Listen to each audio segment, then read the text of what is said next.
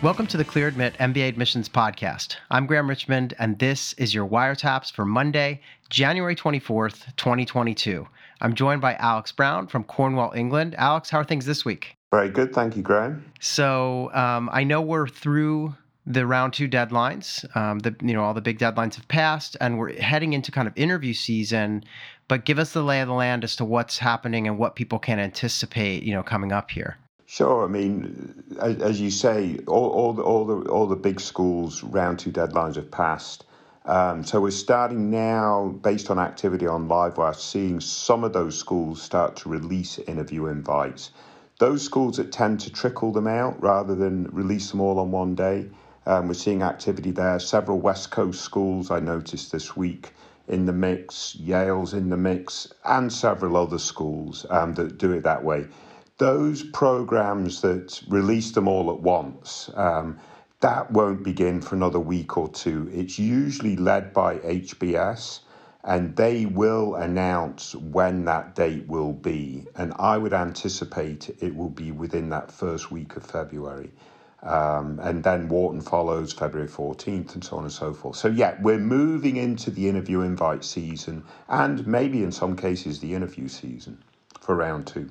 Yeah, and I know I can tell because some of the schools that have, you know, where they interview everyone and you just sign up, we've been starting to see some interview reports flowing in on the site. So yeah, it's, we're obviously now into that part of this um, the time of year.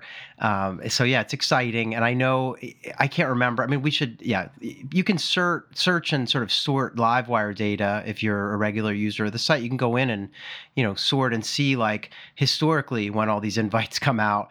But yeah, I, I agree with you. HBS will announce any day now what the date's going to be, and it usually is the first one of all the big schools that release at once. So we'll stay tuned for that. Um, over on the website, Alex, we did what I think is the last Real Humans of MBA students for this year. Um, or this admission season, I guess you'd say, and that is uh, USC Marshall. So we ran a piece, I think, profiling four or five of their current first year MBA students. And yeah, I love those pieces as we've done them over the course of the year. And it'll be, there'll be a little bit of a lull. Um, and then we're going to, I believe, get into our Real Humans alumni series, which typically runs in the late winter, spring, and focuses on, you know, recent graduates and what they're up to terms of jobs and, and stuff. So that'll be fun. Um, we also did uh, a piece about Emory on the website. They've got a new, um, some additional courses, I guess, that they're offering around DEI, as well as a concentration on diversity, equity, and inclusion. And, you know, as I said, the interview reports are flowing in on the site again. So that's kind of cool to see. Um, but yeah, lot, lots of good stuff. And it's, uh, I'm in a particularly kind of wintry mood today because I, as I told you, I'm, I'm actually in New York uh, this week and then going to be down with the rest of the Clear Admit team in Philly uh, next week. So, and it's snowing in New York, so it's been kind of a fun, fun little travel, um, you know, for me so far at least. and and how how was the travel? How was the trip? It was fine. You know, I think for people who are reticent about jumping on a plane or you know getting back into gear with COVID and all that, you know, it's it's fine. I mean, I you know, I guess the one thing I'll say is it's easy to social distance because most of these planes are pretty empty and airports are quiet. At least for international travel, that was the case for me. So, so far so good. Um, and I think the Omicron wave in the U.S. is going to start to you know slow a bit. So I don't know what's going on in the UK. Are you guys still? Have you passed the peak with it, or you're, you're still in it? Apparently, we've passed the peak and we're unraveling all of our restrictions in the next week or two. Oh, cool. I'm not sure if that's a deflection away from other troubles that the Prime Minister is currently facing or what the plan is, yeah. but yeah, apparently we're, we're free and clear at this point, oh, which seem, seems a little puzzling to me. Yeah, it's like fast moving, I guess. So you know, but um, but we digress. I guess the other thing I, I wanted to mention is that we're getting really close to those deferred admission or deferred enrollment events that we're going to do with some top business schools. So if you happen to be one of our younger listeners, like a college student or a very recent grad who wants to do a deferred enrollment type MBA where you apply now and then wait um, to attend, uh, we're doing on Fe- February second at noon Eastern. We're going to sit down with admissions folks from Berkeley, Columbia, Chicago Booth, and Carnegie Mellon. And then a week later, we're going to do it all again with Wharton, Yale, MIT Sloan, and Darden. Um, you can sign up by going to bit.ly forward slash DEMBA22. That's all lowercase. um, and it's the numbers two two, not uh, spelling them out or anything. Uh, Alex, the other thing is, is that you know people can write to us, right? And we ask them to. We love it when our listeners um, send us a note or you know just update us on what's happened to them, and so they can write at info at clearadmit.com. Use the subject line wiretaps or just write like Graham, Alex, you know, with an exclamation point. It, will find its way um, to us. But we did, Alex, I wanted to go to the mailbag here because we did get a letter actually yesterday um, from somebody, and, and I'll just read a little bit of it because it was really touching and kind of interesting too. Um, this person writes Happy 2022, Alex and Graham.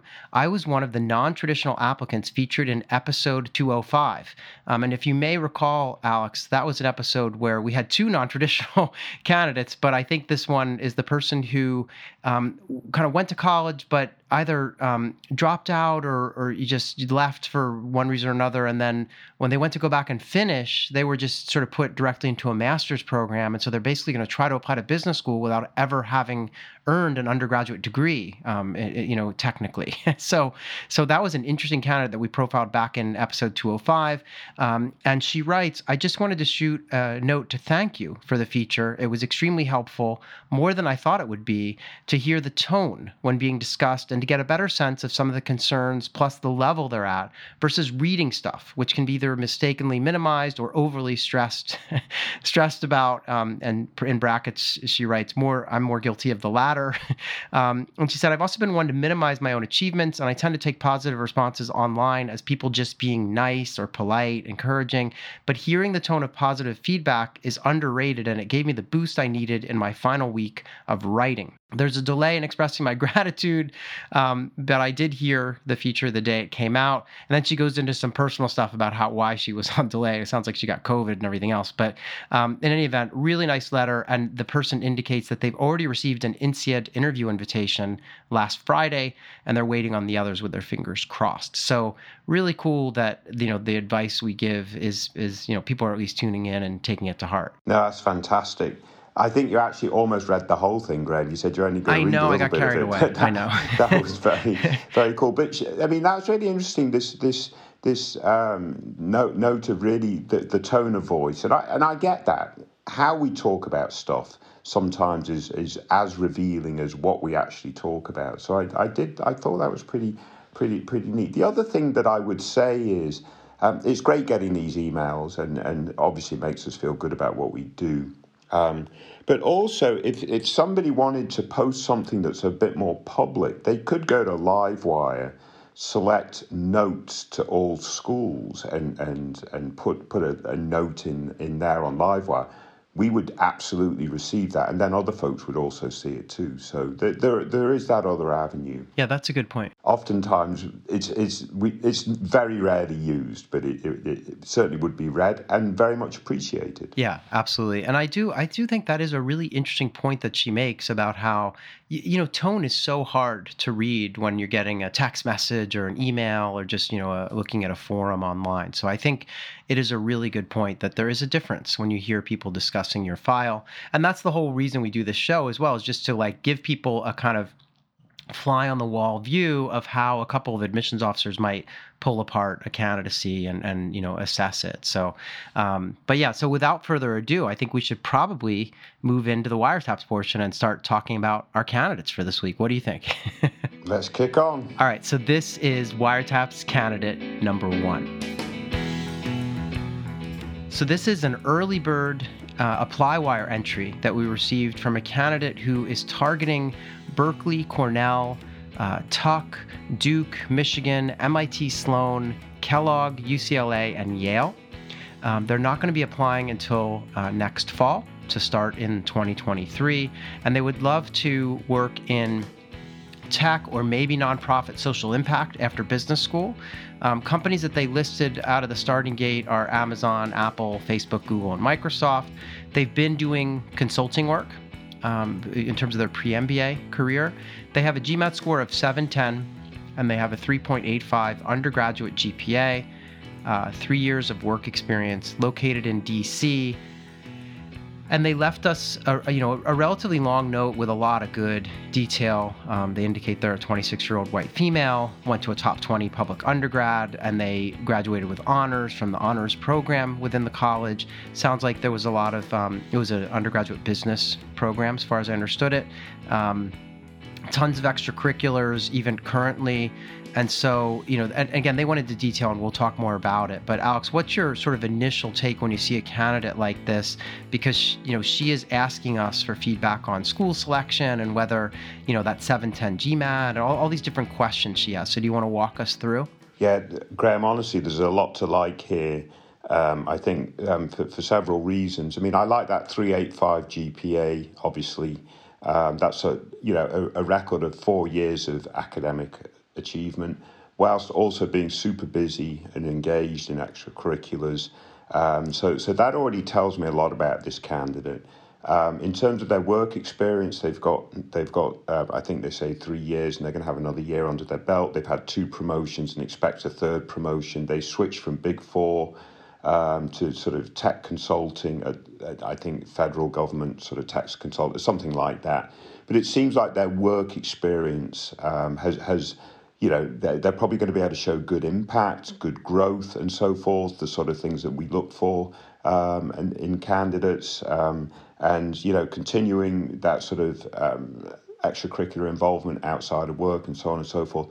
There's just a lot, a lot, a lot to like here. And, and this candidate, and the fact that they're sort of uh, tar- tar- targeting to apply next year, they've got a lot of time in front of them to sort of make sure they optimize their candidacy. Um, the, the, one, one of their areas of concern, as they um, articulated, is this 710 on the GMAT, which, again, frankly, Graham, I think it's ridiculous to stress about having a 710 on the GMAT. But the reality is, if you're applying to top programs, that's going to be 20 points below the median of those top programs. So is that a concern? Right. I would say it's it's potentially a bit of a concern. I think it's it's nice that she can sort of counteract that with that 385 GPA.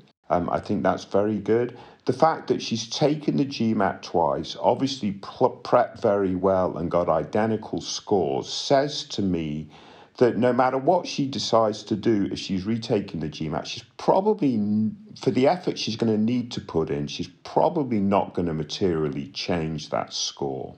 I think the advice that you gave her on Applywire is outstanding, and I'd missed it. It's go ahead, do MBA math or HBS core, show schools that you're really serious about showing that you're prepared and, and ready for business school this upcoming season. And make sure you're targeting top programs because she has a nice spread of programs. She has a couple of M7s in the mix, um, but surely in round one, she's got plenty of time to apply. In round one, she can include three or four M7s, maybe one top 16, and then evaluate her performance after round one to adjust her strategy for round two. Um, but yeah, mostly Graham, I think we've got a really strong candidate here. Yeah, I, yeah, and I think um, the issue with the 710, which I agree with you, like uh, you know, it used to be that geez, anything north of 700 like puts you in play. I think the issue that she was like sort of harping on in particular was that you know she has a 54th percentile on the quantitative and a 94th on the verbal. So the quant is a little weaker and you know she has this undergraduate business background which you know then makes you sort of say well wow why is she not doing well on the quant section of the gmat and some people just aren't great at these tests and that's totally acceptable. Can, can i interrupt you there on one little point there graham yeah of course. That that 47 score on the gmat used to be the benchmark right. for top programs. If you got 47 or above you were free and clear. Yeah. So what has happened over the the last the, the next several years. I don't think everybody's necessarily gotten smarter. um, I don't think that Ford person that got the 47, you know, five or 10 years ago would now struggle in, in, a, in a top MBA program. I think that, there might be certain um, cultures that have sort of, you know, dominate the tests now and, and sort of have moved that, that overall score up. But my point is, if, if let's say she got a 48, I think that percentage percentile score – jumps up significantly, right? It's it's just yeah. The, the, on that quant side, the, the the the percentile shift does change significantly when you move from one point to the next. But I still think 47 is a pretty decent score. Yeah, it is interesting how it's evolved over time and how it's almost like, you know, the, there are some markets, you know, we know India, China, there's some markets where people are acing the math section. And so they kind of blow the curve for everyone else. That was the point I was trying to make, Graham. I, I yeah. didn't say it as, as succinctly as you blow the curve. Yeah. I mean, it's like, it's like at Wharton, we used to have, there would always be, you know, those, what did you call the submatriculants? The, the, the literally the college kids who would, there would be a handful of them in the classes at Wharton um, because they were doing a straight MBA from undergrad, and they would always get perfect marks, and we would always be sort of like, oh, you know, especially if stuff was on a curve. um, but anyway, yeah. So I think if she were to take MBA Math or HBS Online Core, just to show the schools that like, hey, she's getting ready for business school, and you know, is I think that would probably do it. And I love everything else. I mean, great extracurriculars. Her current extracurriculars actually match up with some of her goals in terms of, you know, um, trying to use technology to help those in need and so she has a lot of things going for her and I think you're absolutely right. She doesn't. She has nine schools on the list. She probably only needs to apply to like four or five in round one. And I would go with a more top-heavy list than what she currently has, and see where the chips fall, and then, like you said, readjust in round two. But I, you know, and she's applying through the Forte uh, Foundation, I guess. So she, you know, so that that that's fine. Um, and there's no there's no negative to that at all. Um, but again, I would I would encourage her to at least take a flyer on a couple other M7 schools, given all this. There's a lot like, as you would say. Yeah, absolutely. Yeah. So let's move on and talk about. I want to do, you know, obviously, thanks to her for submitting all this great information. It makes it easier for us to kind of assess. Um, but let's move on and talk about Wiretaps candidate number two. So this is a current applicant who applied in round two. They want to start school next fall, and they applied to Michigan, NYU, Chicago Booth, Wharton, and UVA Darden. They've been working in tech and they want to work in investment banking after business school. They have um, what I would call a great big GMAT score of 770. Uh, they have a 3.26 GPA, a little below average there, and then they have about five years of work experience and they indicate in the notes here some some dialogue that we had with them that they are uh, in their eyes an overrepresented majority so um, i'm going to guess maybe white male we don't know for sure they went to u michigan for undergrad and they've been working as a tech consultant at a top tech company um, with some promotions um, and it's not really technical work so much as project management and project finance type work um, so that's that's kind of their profile. What do you make of this? And this person's already applied, but what do you think is going to happen with them? And, and yeah, how would you sort of assess this candidacy? Yeah, kudos for them for getting the Darden invite. Um, so they're obviously in the mix um, um, there. Um, so that's oh right, they got an interview at okay, so they've been invited to interview at Darden already. That's good. Yeah. Yeah, yeah. So that's one of the schools that we've seen tr- um, release interviews um, quite early in this sort of round two. Yeah. Um, I looking at the other schools on their list, I wouldn't expect them to have heard from many others like Booth and Wharton. We know that they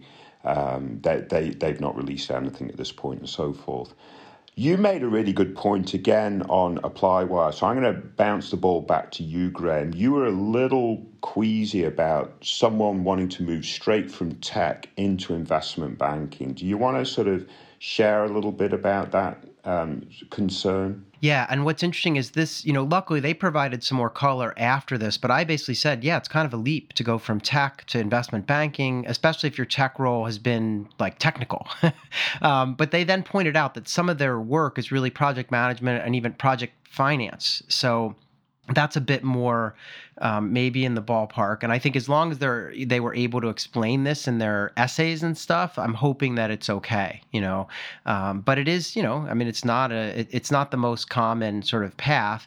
Again, they have a great GMAT score. Presumably with that 770, they did really well on the quant. So, I mean, you know, hopefully they can demonstrate that they have the skill set to make it all work. But yeah, that was interesting. And then the other thing that we forgot, or I, I don't know if you're going to get into this, but they did indicate that you know we asked about extra extracurriculars, and they just said that they're um, they're an amateur. They were an amateur boxer, and that they currently work on the side as a boxing trainer and a volunteer youth coach. So I don't know how that factors in here as well. But it's not a really common activity. But what do you make of that as kind of their outside activity? Got, got to pack a punch, Graham, don't you think? yeah, are they going to knock out the committee with this application? That's the question. Yeah, I don't, I don't know. I mean, I, you know, it is funny though because it's not a common activity. I don't know of when I think of business school, I don't think of there being, you know, boxing clubs or anything like that. I mean, maybe there are other, you know, there are probably some martial arts clubs and things, but yeah, it's an unusual activity. What I like about it is two, there are two things I like about it. One is it is unusual, and that's going to catch the attention of, of, of, of the AdCom reader. I think you know that's inevitably going to be the case. So you know, in terms of your background when you're applying to business schools, if there is something unusual about your interests and passions, and mine would be horses and horse racing and so on and so forth, mm-hmm. then at some point you're going to want to address it in your candidacy. Um, but but what I really like about this is not just the fact that they're an amateur boxer, but they're, they're a trainer and a youth coach. Right. So, so yeah, you could go to boxing tournaments, you know, at, at the weekends and, and go fight, and that's very good. But but they've taken it to another level, and they're impacting others by taking it to that other level. That's what's going to resonate yeah. with with the Adcom readers, I think. So agreed. That's where I say it packs a punch. Yeah. now I don't know. Would I have wanted this person on my learning team at Wharton? Because we got into a lot of scuffles, you know, late at night trying to get projects done. You know, do you want uh, do you want somebody? I'm not stepping in the ring. But but you do want them to be your mate. That's for sure. Yeah, that's true. That's yeah, true. Yeah. so no, but in all seriousness, like I think this person, given what they said about their job, I think they can make the kind of iBanking goal um, ha- you know happen. I mean, I, there you know there are plenty of people go to business school to get into investment banking, mm. and it's not, and they don't all come from that domain. So I think they can make that happen. I think the GMAT score is you know fantastic. The GPA leaves a little to be desired, but you know it, they went to a good undergraduate program in U Michigan.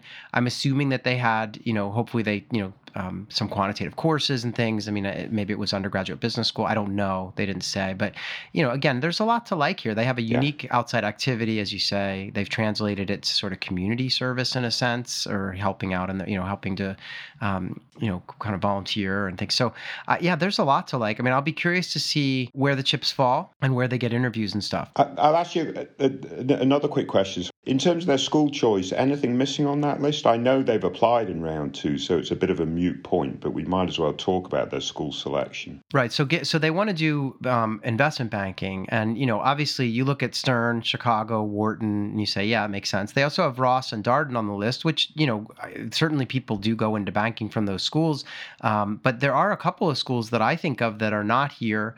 Um, one of them would be Cornell, another would be Columbia. I don't know what's driving you know their decision decision making there in terms of how they chose these programs. Is that where you were headed with this? Like, what do you think of their selection? Yeah, I mean, again, and I think it's more so because they're moving into investment banking for the first time to really go go after a school that's going to train them and give them the opportunities to do that. It did strike me that Johnson and, and Columbia aren't on this list, but but yeah, the Clearly, this candidate's made some decisions and choices with this target list. There are some very good schools on this target list across the board, and some of those are well aligned with investment banking. But I, yeah, I thought it was a bit um, odd that, that, that Johnson at least wasn't there, Columbia, um, and and so forth. Yeah, and I don't know. Maybe Columbia is more a question of. Um, they're worried about having not been in the early decision round or something. Yeah. It's interesting. Yeah, um, hard to say. Yeah. But so, so, some food for thought. Obviously, as you said, they've already applied, so we'll see where where the chips fall. Um, but but yeah, best of luck to them, and I appreciate them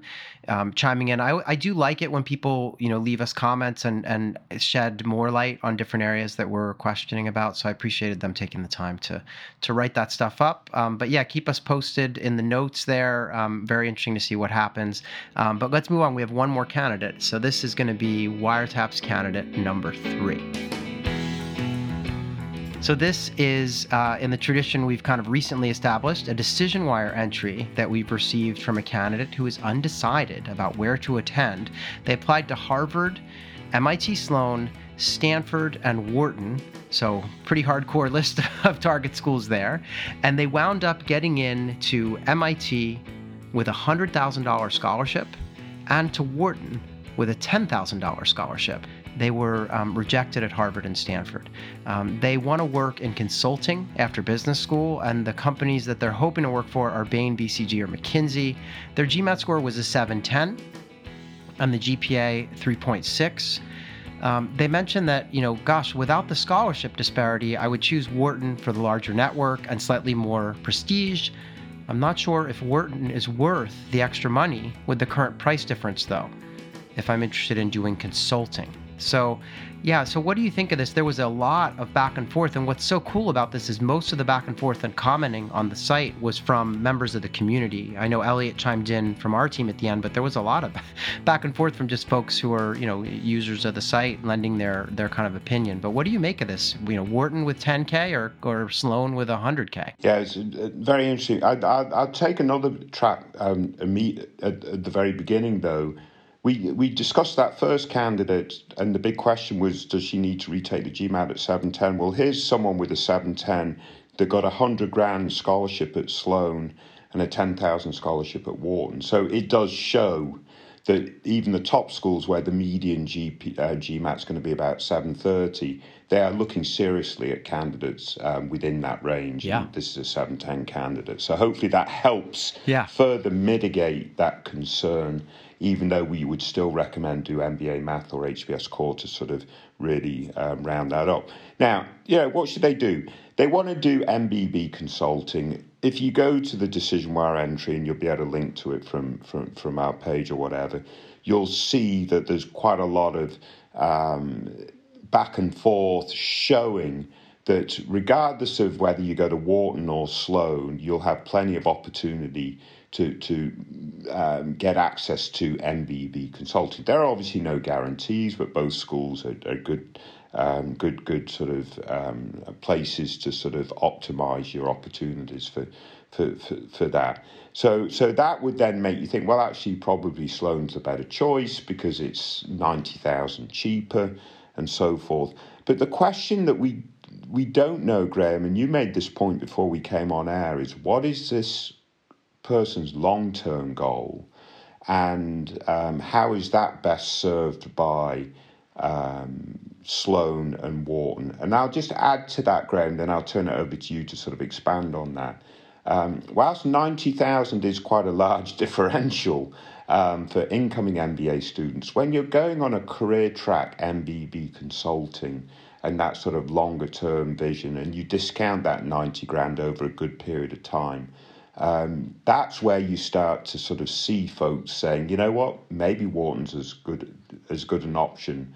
Um, even without that extra money. So, anyway, I'll turn it over to you, Graham. Yeah, th- this is like a really interesting dilemma because, you know, you don't often see this big of a disparity among schools that are fairly close and you know you would argue that MIT is in that maybe next group right after Wharton or something right? So it's it is a you know it's a decent sized gap. Um, a lot of people were quick to point out that the cost of living in Boston is far higher than the cost of living in Philadelphia, which I can definitely attest to that, having lived in Philadelphia for many years in the past.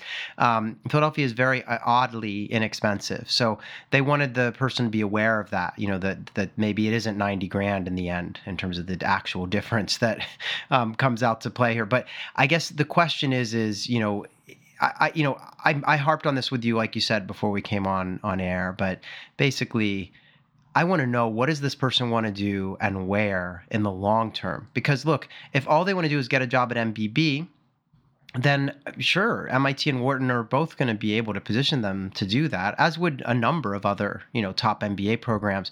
So I, I'm curious to know though like what are they hoping to do in the very long term and where um, and what's the footprint of the alumni network in those markets, industries, geographies, et cetera? Because there are some differences if you look at the scale and scope of the Wharton network. You know, I mean, I think Wharton now has more than 100,000 active alumni across the globe. Um, that figure is going to be a lot smaller for MIT Sloan because it's a smaller program. Um, and this isn't a knock on them. It's just a, you know, the numbers are the numbers. There's just a smaller school. Um, and and you know I, I think yeah it just really depends where they want to be and what they want to do. If they were saying that they absolutely want to work in private equity or venture capital down the road or you know then you know you start to see the networks um, diverge a little bit right? So I, I don't know. That that was my thinking. And i i also I know that it's a big cash difference, but I always encourage people to really try to think long term here because, frankly, when you go to MBB, you're going to make a lot of money. Um, you're going to be able to pay off your loans relatively quickly. Um, and in fact, you know, in the heyday, and maybe this heyday is coming back given the job market these days, a lot of these firms would like pay off your loans just to get you to come and and join them. You know, so it's I wouldn't I, I don't know. I, I yeah, I would encourage this person to give a lot of thought to this. And the other thing that we haven't really talked about is that, and and, and it did come up in the notes here, but these are different programs in terms of the um, just the the sort of uh, I don't know the, the campus vibe, the you know the, the size of the student body. Um, they're just not the same. They have different cultures, um, and both are great, but they're just different. So I, I, would encourage this candidate to attend any welcome events. You know, do the online stuff, go visit, or what, whatever they need to do to get their head around. You know what makes Wharton Wharton and MIT Sloan MIT Sloan because they're different programs. Um, so I would leave it at that. For me, this is not a slam dunk easy decision. It's it's a tough one. Let me ask you a, a, more personal question, Graham. Okay. You you chose you you were admitted to Harvard and Wharton. Yeah. Um, and maybe some other schools I forget, but you chose to go to Wharton over Harvard for whatever reasons, and I'm not so what not not concerned about those reasons. But did did it ever cross your mind during your experience at Wharton? What would life have been like if I went to Harvard? Like, and, and I ask this in the context of, let's say, choosing Sloan over Wharton. Many, the majority of folks, if all things are equal, would, would assume that Wharton is sort of at a higher tier, at a little bit of a higher level than Sloan. In your case, most people would have assumed that Harvard's in that little bit of a tier above Wharton. Right. So I just wonder, did, did, did you ever sort of have that thought, well, I, I just wonder if I made the right decision?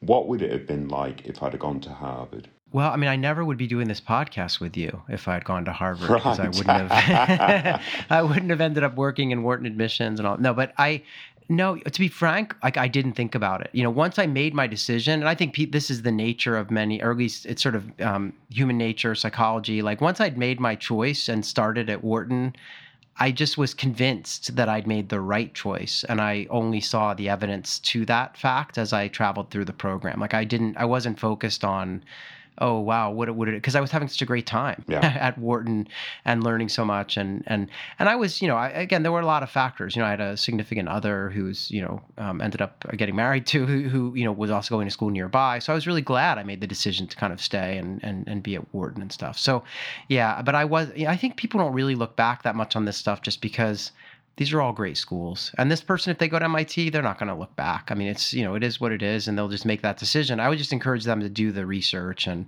yeah, think about the long, long term plan. Like, we don't even know if this is a US citizen.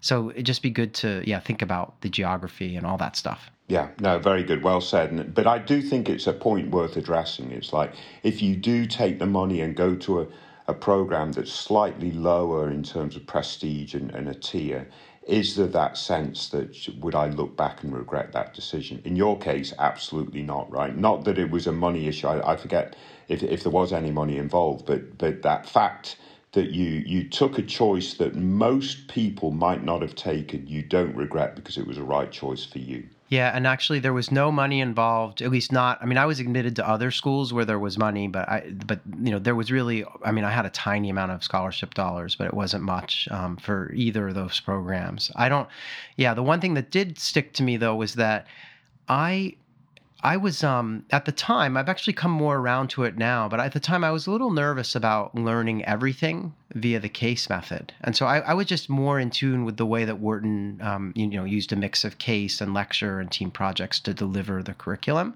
So that was a factor for me. And then also, I mean, people may know I was already living in Philadelphia. There were a lot of reasons, right. um, and I, you know, I was a reapplicant, and Wharton was super nice to me in terms of helping me to kind of reframe my candidacy and do better the next time around at all the schools I applied to. So I had a lot of reasons, but um, but yeah, I just liked the breadth and the flexibility at Wharton too, and um, but again, you know, Wharton and Harvard are, are they're both great, both pretty different too. So you, again, this is just the same thing this person needs to do is figure out where they fit and what you know what appeals to them.